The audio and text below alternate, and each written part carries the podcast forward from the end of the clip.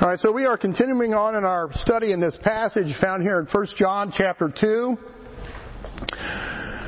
where he says, Brethren, I write no new commandment unto you, but an old commandment which ye had from the beginning. The old commandment is the word which ye have heard from the beginning. And all the way down, we're going to go all the way down to verse 11 eventually, but not today. But we're still looking at this, this old commandment, and that would be on page four of your study guide. That should be on page four of your study guide.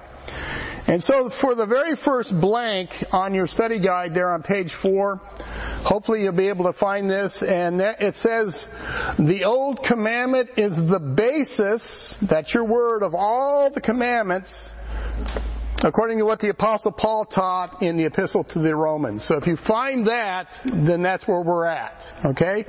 So the word is basis or foundation.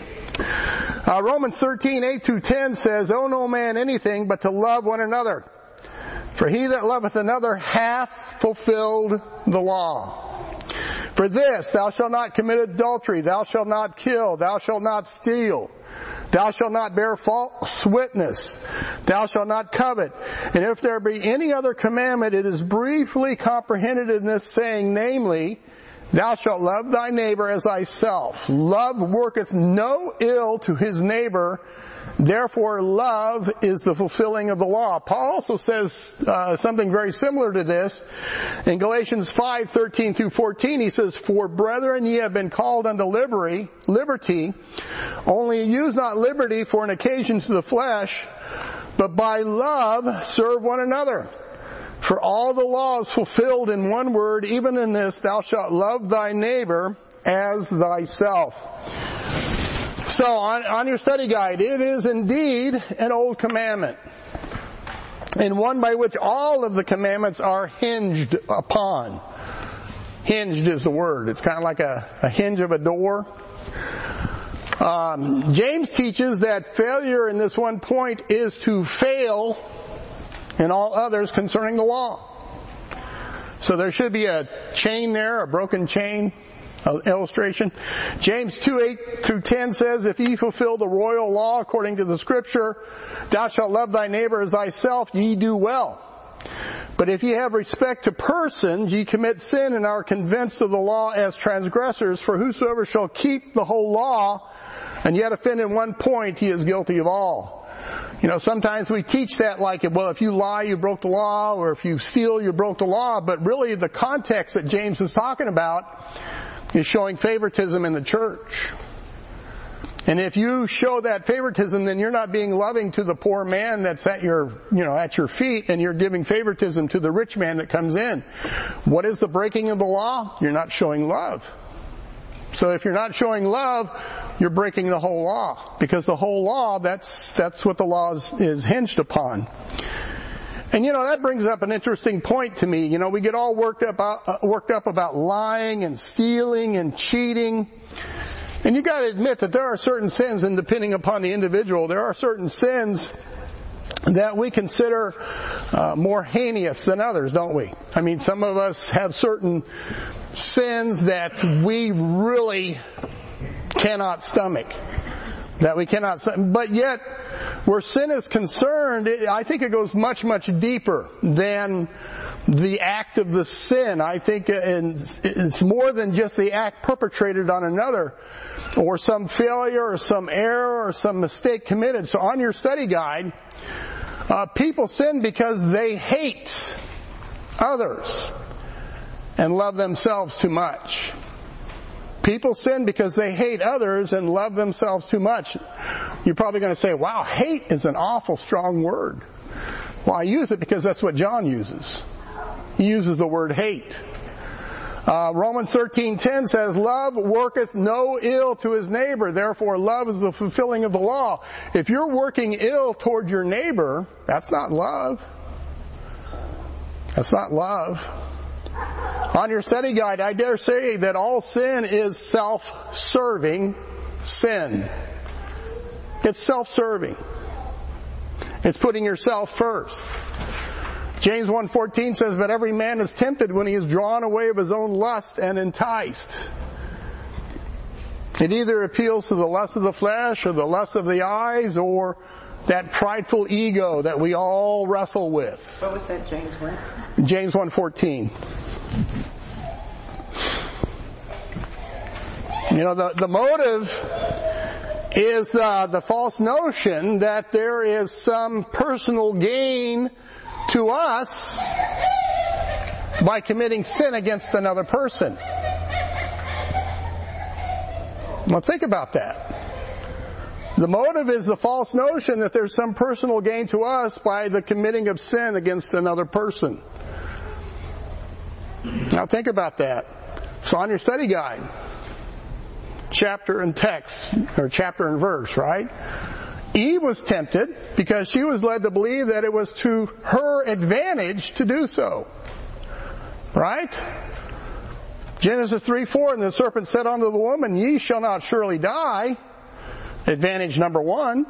For God doth not know, for God doth know that in the day ye eat thereof, then your eyes shall be opened. Advantage number two. And ye shall be as gods. Advantage number three. Knowing good and evil. Advantage number four. This same tactic still works today. I mean, stop and think about it. When you sin, there's some advantage to you that's at play. And some disadvantage to someone else. On your study guide, we live in a period of church history that can be rightly defined as narcissistic. N-A-R-C-I-S-S-I-S-T-I-C. Narcissistic. We don't have that. So it says, yeah, so the next blank is there exists in the church today a spirit of extreme, Narcissism. Okay, there's a dash on the line. I think that's Okay. Well, my apologies. Sorry. Oh no, I see. No, I'm I'm ahead of you. Yeah. So narcissistic. If it's not there, uh, make sure you get that down. A spirit of extreme narcissism. Yes. Yes. What is narcissism? Well, it's selfishness. It's it's love of self. It's a, it's involving a sense of entitlement. Uh, it has a lack of empathy towards others. Uh, there is a need for admiration. There's a need for accredita- accreditation from others. You know, that's that's narcissism, and that is that that is the spirit of the Laodicean age that we live in. And that's contrary, if, if you're honest with what's going on in the church today, it's contrary to what Paul taught the church in, the Philippians, for example. He says, let nothing be done through strife or vainglory. Nothing. But in lowliness of mind, let each esteem other better than themselves. And unfortunately, that's not a popular thing to do in church today. We're all about us shining, us being noticed, us knowing what, uh, having make sure everybody knows what we're doing and what we're all about. He goes on in Philippians 2 4, he says, Look not every man on his own things, but every man also on the things of others. Then he says this, Lest this mind be in you, which was also in Christ Jesus. As always, that's our standard. Right? That's our standard. Teaching of the modern agnostics today, they capitalize on this, this self-serving attitude of heart that is prevalent in this church age of today. Uh, contrary to the teachings of God's Word, many people in churches today are being taught to have a um, unreasonably high sense of their own importance and self-worth. I mean, go to some of these more popular Christian um, bookstores, and you're going to see shelves after shelves after shelves that tout this self-esteem and this pop psychology of self-esteem. I think some of God's people, and I, I, I don't mean to be a meanie, guys. But some of God's people fall into the folks that Jesus had to deal with. Matthew 23, 5, but all their works they do for to be seen of men, they make broad their phylacteries and enlarge the borders of their garments. You know, they just, they do it for show. And that's, don't do that. That's not a good way to go. As an example, and I'm, I'm, I know I beat up on these guys a lot, but they're one of the biggest influences in the church today. But the Word of Faith movement teaches its followers that we have the power to decree by faith uh, some matter and God is obligated to answer our prayer. Now who's in charge? Who has the power? What the Word of Faith movement has successfully done in the minds of their followers is they've flip-flopped who's in charge. That's what they've done successfully.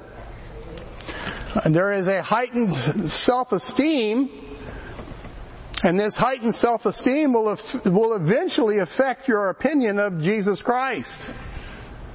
Instead of viewing Jesus Christ as our Lord and our God, He's now our paymaster, or our lackey, or our cosmic sugar daddy. You know that's true. You know that's true. We have, we live among a generation of Christians who have been reared upon teaching whose consequence is, is to feed the need.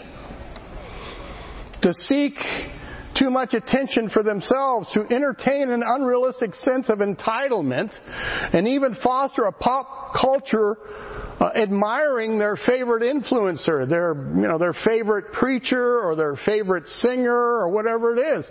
Honestly, folks, if you take a look at Christianity today, there's not really a whole lot of difference between our pop culture and the world's pop culture. I read an article uh, some time back, um, and they refer to this as the cult of self in American Christianity. And I thought the article was very eye-opening. Um, this article pointed out that a lot of what we consider worship of God, and I spoke about worshiping God, is simply a mask for the true focus of worship in, in many churches today. Not, not this church. And um, I'm going to read a section of this article. This, this fellow wrote, uh, like an enormous object in space, the cult of self exerts an enormous cultural gravitational pull that distorts Christian belief and practice in America and is a non-Christian belief system that has given rise to, to many Christian heresies. I thought that was a very accurate statement. He says, under this system, Jesus is a tame, toothless, middle class moralizer who demands nothing of us. God is relegated to the position of a life coach or influencer or an investment advisor, or worse, a cosmic bookie. This is particularly obvious in the heresies of the so-called prosperity gospel, where Christianity is about meeting our wildest consumer dreams. He goes on, he says, in addition, traditional Christian beliefs and teachings, particularly regarding human sexuality and marriage, are stripped away least they impose limitations on the desires of autonomous selves as we increasingly adopt a cafeteria style approach to religious belief, picking and choosing among doctrines and practices like customers sampling a buffet.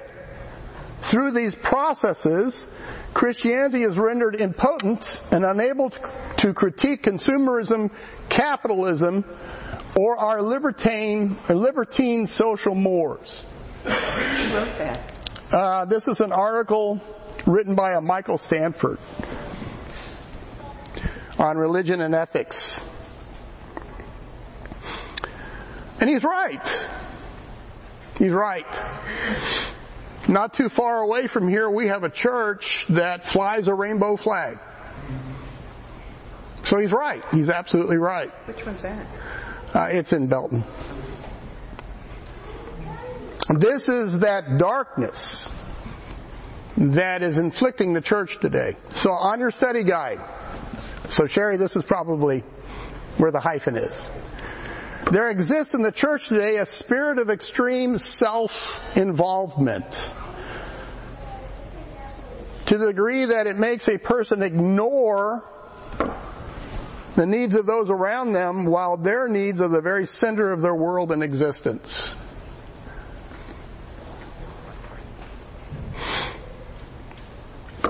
We live in a self-centered Christianity. And hey, I've got to confess that sometimes I get caught up in that. It's everywhere. It's everywhere. On your study guide, it is this self-centered spirit that we must wage war against in our own daily walk if we truly desire to fellowship with God who is light, love, and righteous. That is a battle that we all face. Uh, it is an entitlement mentality. And like Joseph of, of, old, remember Joseph when Potiphar's wife says, come lie with me? we need to resist that same kind of spirit in, in, in, in our own time that wants us to come lie with it. And we don't want to do that. We don't want to do that. Um, Christ left us an example. In 1 Peter 2.21, For even hereunto were ye called, because Christ also suffered for us, leaving us an example that ye should follow his steps. Did you find that on your study guide? No, well that's where we're at. I love, I love, um, you know I do. I love going through my Strong's Concordance on certain words. And this particular word, example, Strong's number 5261, is the Greek word hupogrammos. And um, this is a very descriptive word being used here as, our Lord as our example. Do you remember in school where you had those little exercise books where they would have the letter and then you have to trace out the letter to help train your hand, hand-eye coordination, help you to, well that's what that word means. That's what that word means. It means our lives should be traced out as Jesus' life is.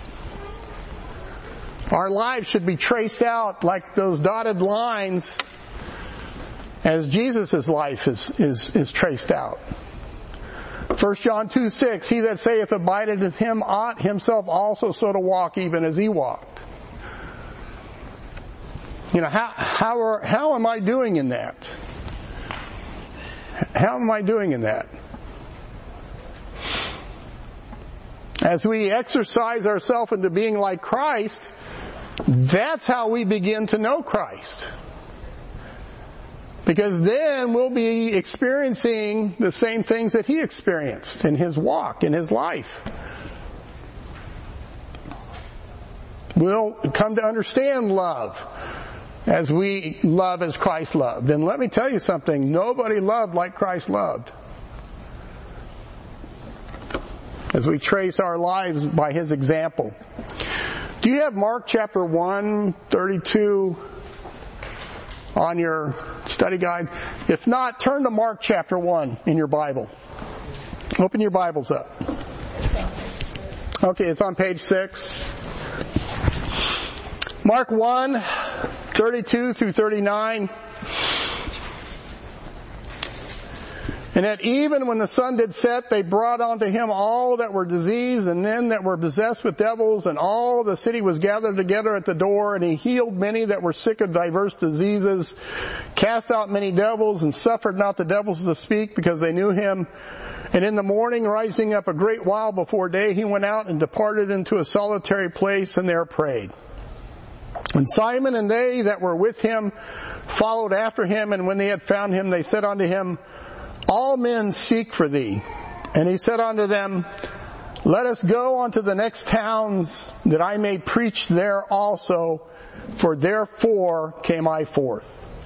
And he preached in their synagogues throughout all Galilee and cast out devils. You know, when we trace out our lives in, in regards to the example that Jesus Christ is, it's more than just the action. It's also the attitude. It's also the heart attitude. And I cite this passage because Jesus, uh, the Jesus being preached today is not the Jesus of the Gospels. It's not the Jesus of the Bible. On your study guide, the Jesus of the Gospels was a diligent and determined servant of God who knew his purpose, loved others, and whose desire was to fulfill the will of the Father. So not only do we see the actions of Jesus, but what else do we see here? The attitude. Did you skip some? Oh, it's possible.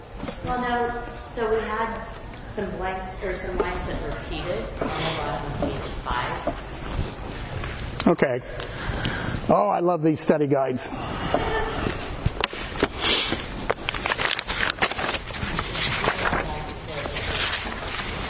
at the bottom of page five and the top of page five.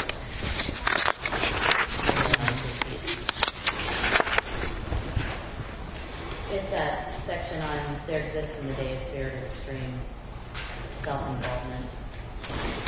Okay, I think we covered all that. You did, you did. There were just a, there were a couple lines that repeated itself. Okay. Yeah, I think I covered all that.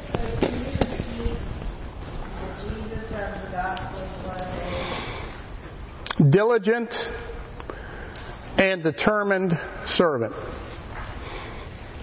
A diligent and determined servant of God. So did you fill in the blank for we live in a period of church history that can be rightly defined as? Narcissistic. Oh, I think we're kind of like forward. So diligent and determined servant of God who knew his purpose, loved others, and whose desire was to fulfill the, the will of the Father. So there we see not only the actions of Jesus, but also the attitudes of Jesus. I mean, he healed all evening long. All evening long he healed. And then in the morning, what does he do? He goes meets with the Father in prayer. He goes meets with the Father in prayer. Now, that's Jesus. And I get that. You know, that's, that's a, that's a standard that is really high. But the thing I want to accentuate is the attitude. Because a lot of us can do a lot of the actions, but what about the attitude behind the actions?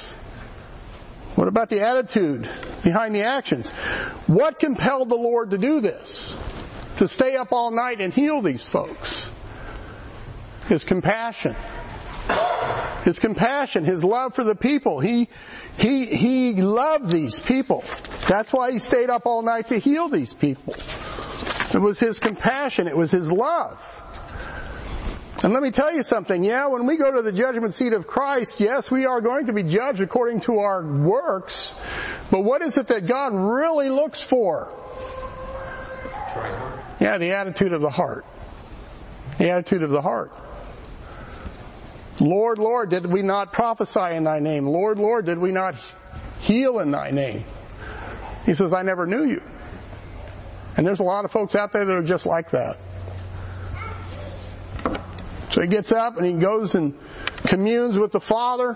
He prays, prays with the Father early in the morning. And what is the, what is the subject of his prayer? Others. Let us go into the next towns that I may preach there also, for therefore came I forth. Jesus was always on mission. I can't say I'm always on mission. But Jesus was always on mission and his mission was to fulfill the Father's will. Now I can't say that I'm always that way. Can anybody in this room say that? But yet he is our standard. He is our example. Matthew 10:45 for even the son of man came not to be ministered unto but to minister and to give his life a ransom for in, for many. So on your study guide and hopefully it's there. Jesus was the embodiment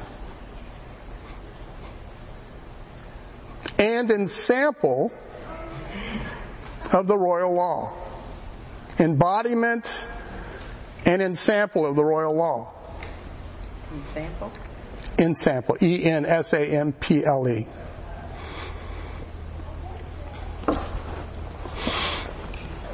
He's the standard that we shoot for. Both in action and in attitude. The Jesus taught today is one who wants to make you rich, or make you healthy, or make you the most important thing that walks the planet. That's not the Jesus of the Bible. The Jesus of the Gospels teaches that those who desire to be the, his disciples, what do they have to do? If any man will come after me, what do, what do they have to do? Yeah, let him deny himself, take up his cross daily, and follow me. Somehow the focus in many Christians' minds today is not on how we may serve the Lord by serving others, but how the Lord may serve us to the neglect of others. Again, I'm not picking on anybody. I'm talking about in general. We have to be watchful and careful. Instead of being disciples, meaning many are being taught to be dependents of Jesus. As though Jesus is running some sort of heavenly welfare system. You know, for many, and including myself, um, when I consider Jesus' example, this concept of serving others over self, that's a paradigm shift in a person's life. Um, an even greater paradigm shift for many is to do so without the expectation of being noticed without the, without the expectation of praise for men for doing so. Romans 12:1 I beseech you therefore brethren by the mercies of God that you present your bodies a living sacrifice holy acceptable unto God which is your reasonable service. The word reasonable is the Greek word logikos where we get the word logic. So what Paul writes is simply this, based upon all that I've taught you in this epistle about God's grace and imputed righteousness and justification and salvation and His great love for us, in light of everything that God has accomplished for us through His Son, it's only logical, only reasonable that we present ourselves fully to Him.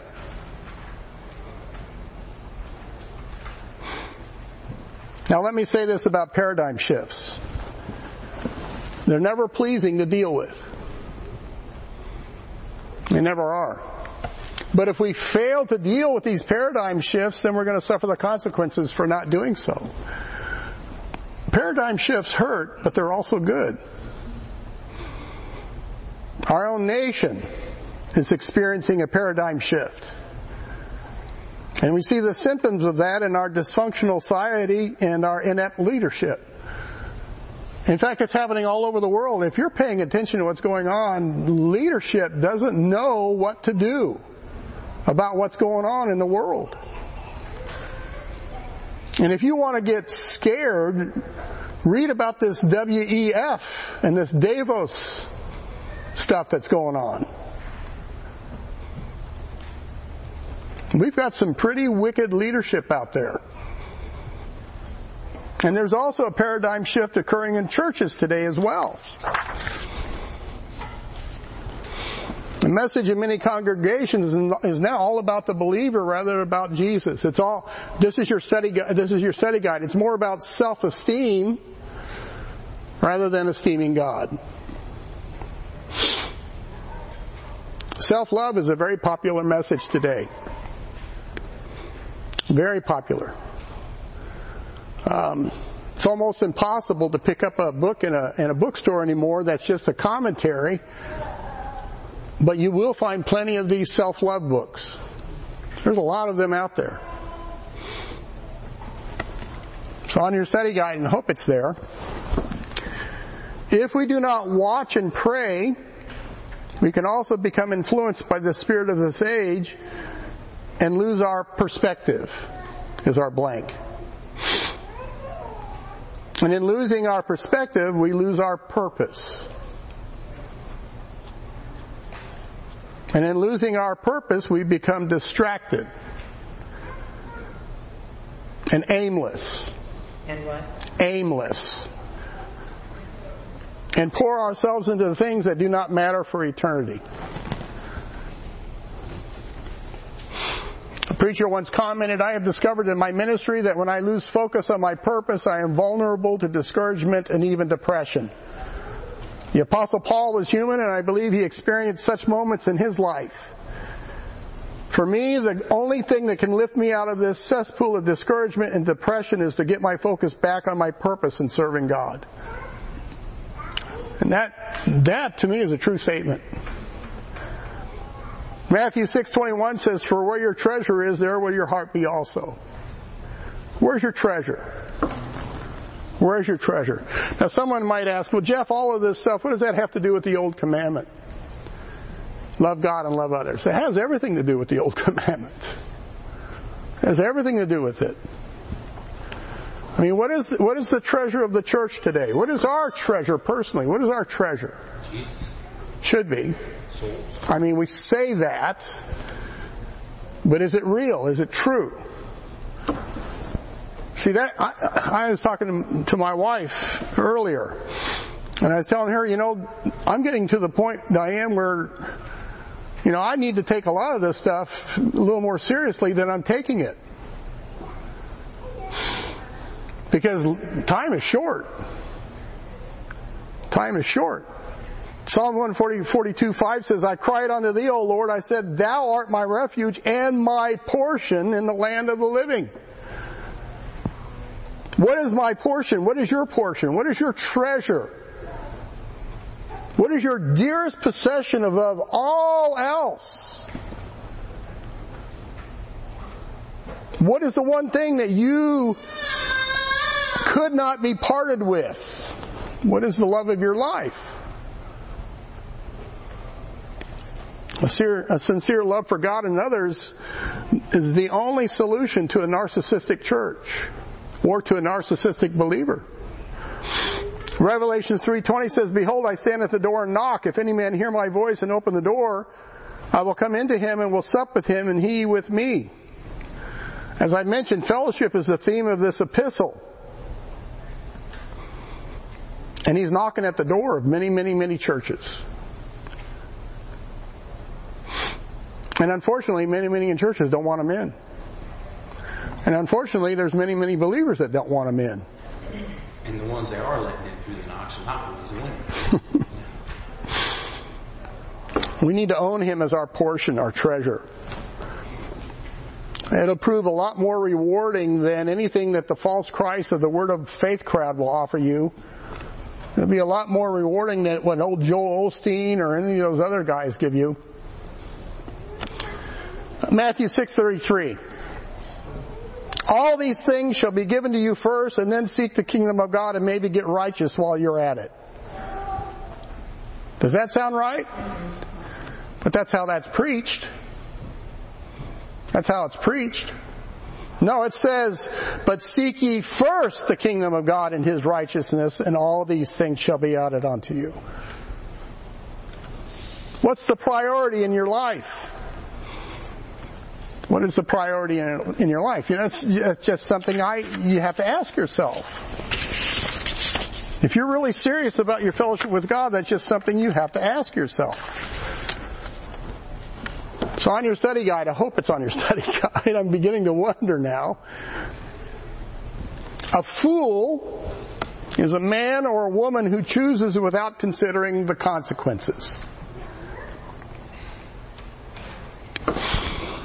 A wise man or woman is one who does consider the consequences of their choice. In God's eyes, a wise man is such who does consider the consequences of their choices in light of eternity.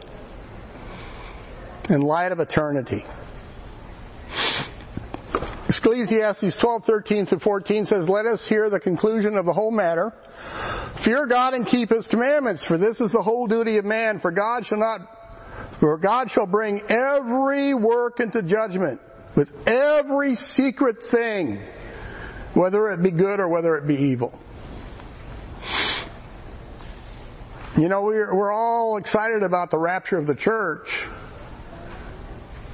Right? Yeah, we look at it as our escape out of this place. But what happens after the rapture? Judgment seat of Christ. When we want Jesus to hurry up and come, like some do, we're leaving the others behind. Yeah, We're not even giving them a chance yeah, from us. yeah. Yeah, that's a good point. I'm going to bring I'm, I'm going to bring that up here. But that is that's you're tracking right. You're absolutely right. Yeah, what comes after is we're going to have to stand before the Lord Jesus Christ and give an account. And when he says with every secret thing, that's your heart attitude. That's your heart attitude. I read a, I read, I, I read a, I read a lot of biographies of um, good people, good men, good women. I read one, uh, Dr. Walter L. Wilson, died in 1969. Uh, he was a he was a tent maker. I mean, literally, he was a tent maker. He made tents for circuses, Ringling, Barnum, Barnum and Bailey. You know, uh, back when he lived, circuses were a big deal. Uh, he was also a doctor, a medical doctor. He was also a successful uh, businessman. Uh, but his greatest passion was a, as a soul winner for Christ. Was a soul winner for Christ. Uh, Dr. Wilson became the pastor of the interdenominational Central Bible Church of Kansas City, Kansas in 1920. So he's a local boy. He became the co-founder and first president of the Kansas City Bible College, which is now Calvary Bible College right there on the old air base, slash seminary slash university now. Uh, Dr. Wilson also established the Flagstaff Indian Mission to the Navajos. He traveled to the British Isles, Europe, Near East. He was, during his day, he was a much sought after Bible conference speaker. I mean, people were always wanting him to come and speak in their Bible conferences in their churches. And his greatest passion was twofold, God's Word and loving people. And I'm bringing this man up because of, of, of his prayer. He had a prayer he prayed uh, practically every day. And this is his prayer. In fact, I've got this prayer written to where I can see it. He says, God, show me in your word what I need to know for your truth and your power to work in me and through me for your glory and for the good of others. That's a good prayer. That's a good prayer. You know, with all the busyness that occurs in church, is it a is it a busyness that glorifies God and impacts lives for eternity? Is it a busyness that brings glory to myself? Is it a busyness to keep me popular or occupied? Or is it a busyness that's accomplishing an eternal good for others? Am I busy in loving God by loving others for an infinite purpose or am I more busy about loving myself? Those are questions I ask myself. How do I measure up? Not too good. Not too good sometimes. You know, are we offering the fruit of our lives to the Lord cured by His loving grace that influences our lives through His Word, or are we offering that oleuropein of the bitter olive, a life mixed with hate towards others and love for self. If the check engine light is on, don't ignore it. Don't ignore it. Can't afford the breakdown. A commandment. I'm really hoping to finish. So a commandment is just as it sounds. It's a command. It's an order. The blank is, it is a charge from one superior to be kept. It's something you cannot ignore.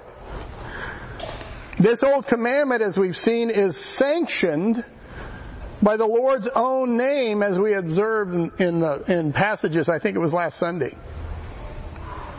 It's just not an Old Testament commandment, it's also a New New Testament commandment as well. As far as the Lord sees it being sanctioned by His own name, this commandment is the most important commandment for us to observe. I mean, isn't that what we learned in Romans and Galatians, that if we observe this commandment, we fulfill the whole law?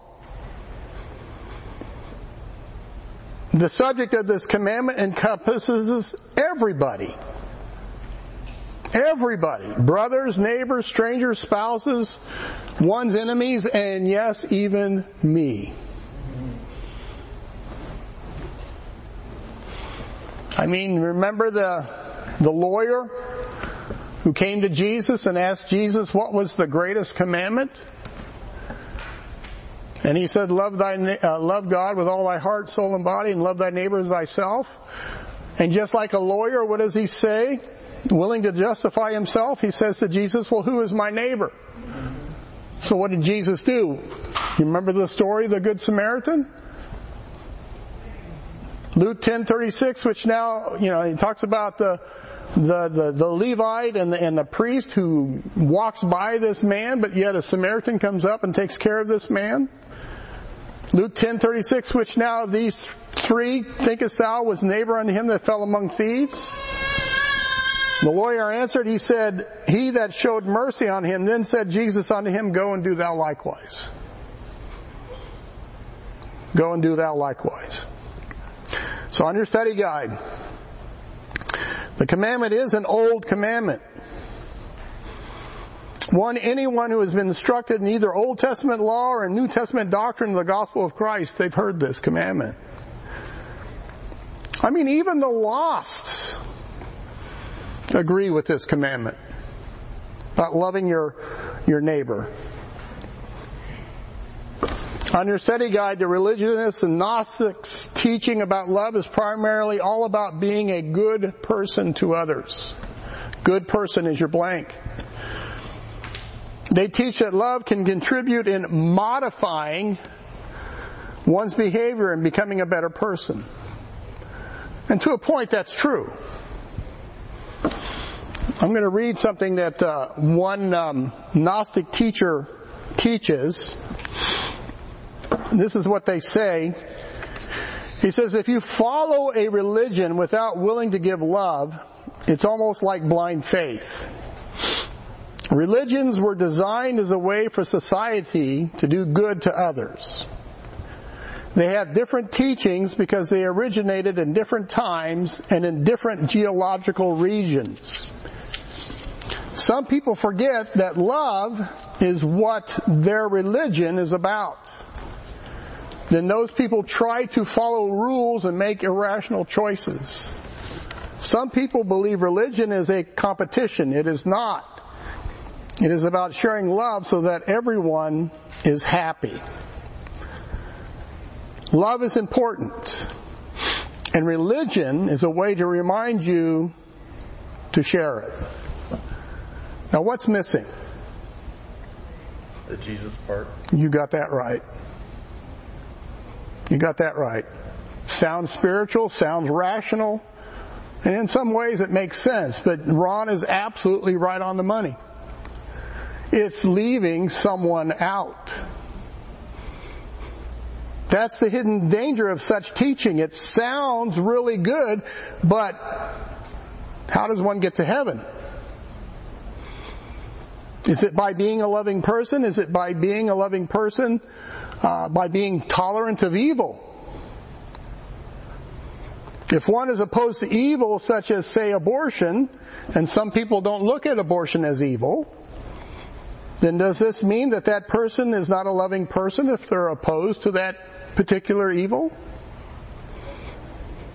If one believes that Jesus Christ is the way, the truth, and the life, and no man comes unto the Father except by Him, does this mean that those who believe otherwise, are we be, being unloving to them? There's a lot of evil being permitted and committed in the name of love. It's on your study guide. Many religions of all belief systems teach love as a moral standard that one must practice in order to be accepted by God by obeying the golden rule, you will get into heaven. But my question is, what is the standard of love? If you leave out Jesus Christ, what is the standard of love? Standard. Bingo. So on your study guide, the gospel of Jesus Christ is a message of God pursuing a people who are not worthy of love. Yet God loves them anyway. Romans 5, 6 through, through 8 says, For when we were yet without strength, in due time Christ died for the ungodly. For scarcely for a righteous man will one die, yet peradventure for a good man some would even dare to die. But God commended his love toward us in that while we were at sinners, Christ died for us. You can't leave Jesus out of it. What man needs is not a religion about God, but a relationship with God, and that's only accomplished through a spiritual union with Jesus Christ by being born again, by believing in the propitiatory work of Jesus Christ on the cross on your behalf. And that's what these folks leave out. Now, now you know what the Bible calls this kind of teaching? The way of Cain. The way of Cain. That's what this kind of teaching is all about. It is the way of Cain. It is teaching that you can be good enough, that you can love enough. And if you teach contrary to that, if you preach Jesus Christ is the only way, then you're being intolerant. It's too narrow, it's too exclusive. It's leaving out other faiths and their beliefs. You're not respecting their beliefs. So on your study guide, to the many who have been taught the way of Cain is your blank, and that it is unfeasible to think that due to sin they deserve God's wrath and are undeserving of God's love. That's a hate speech gospel. Way of Cain, undeserving. What they fail to take into consideration is their sin. That's the blank. For all have sinned and come short of the glory of God. It is, what, what separates God from man? So that's your blank. It is their sin that separates them from God that is light, and it is this sin that is the issue that must be dealt with. So much sin is overlooked in the name of love. It's like ignoring a cancer. You ignore a cancer long enough, guess what's going to happen? It's going to kill you. Being a good loving person is not what will get you into heaven. Romans 3.10 says, as it is written, there is none righteous, no not one. There is none that understandeth. There is none that seeketh after God. They have all gone out of the way. They are together become unprofitable. There is none that doeth good, no not one. I mean, we're already marred by sin. And being marred by sin, how can we possibly love as a holy God loves? We can't. Job 14:4 says, "Who can bring a clean thing out of an unclean?" Not one. We're already dirty, folks.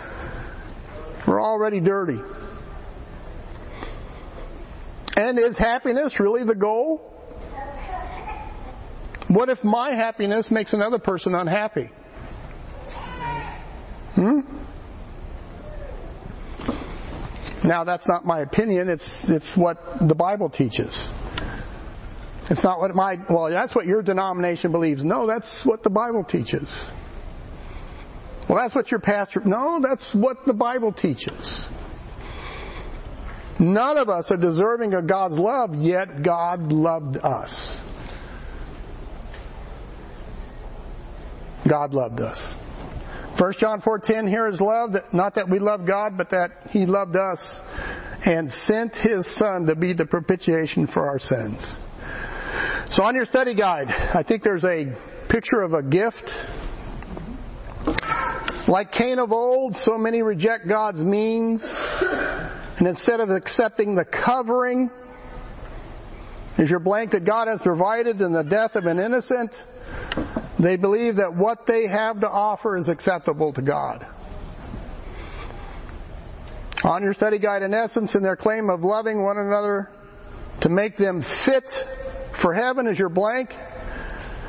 By their rejecting God's only means for their salvation in Jesus Christ, they are spurning God's love.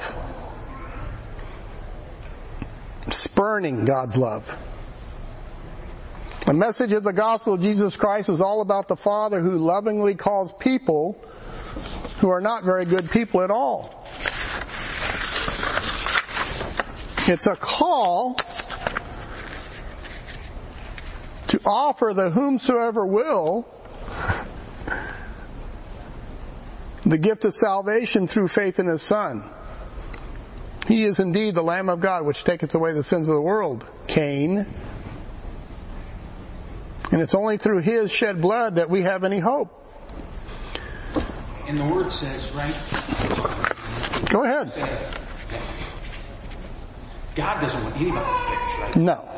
But he- knows there are going to be some that do not. Yeah, because they reject, they refuse His gift. It's not, it's not up to him saying, hey, you are, you are not. Yeah. Okay. Yeah. It's a, yeah, it's a choice we make. Now, how is this call made? And this directs what Diana said. In Romans 10, 14 through 15, how then shall they call on him in whom they have not believed? And how shall they believe in him of whom they have not heard? And how shall they hear without a preacher? And how shall they preach except they be sent? As it is written, how beautiful are the feet of them that preach the gospel of peace and bring glad tidings of good things. Now when it talks about preacher, is it talking about Brian? It's talking about us. It's talking about us. And have we not been sent? Yes, we have. Yes, we have. Yes, it's the fulfillment of that commandment of loving one another. Remember what Jesus said about the about the, the old commandment? He says, Which now of these thinkest thou was neighbor on him that fell among the thieves? And he said, He that showed mercy on him, then said Jesus unto him, Go and do thou likewise. It is this knowledge of this love wherewith God loved us that we are to take to others. That we are to take to others. And that's why we do things like taking it to the streets, and that's why we put Bibles together, and that's why we, you know, join in with other churches to reach neighborhoods. That's why we go to our neighbors and because that's what we're doing.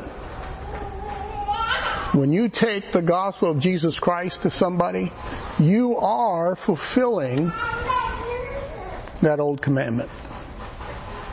You are fulfilling that old commandment. Father in heaven, we thank you, Lord, for your word. We thank you, Father, for the standard that Jesus Christ is. And Father in heaven, I know I fall very, very short. But I pray, Lord, that that would change. And I pray, Lord, like what Dr. Wilson prayed. I pray, Father in heaven, that I would have a hard attitude that whatever I do, whatever decisions I make, Lord God, that they would be such that they would impact eternity for the good for others. And I thank you, Lord God, for the paradigm shifts that your word puts into our hearts and to our minds. And now I pray, Father, for your grace to act upon it. We thank you and praise you in Christ's name. Amen.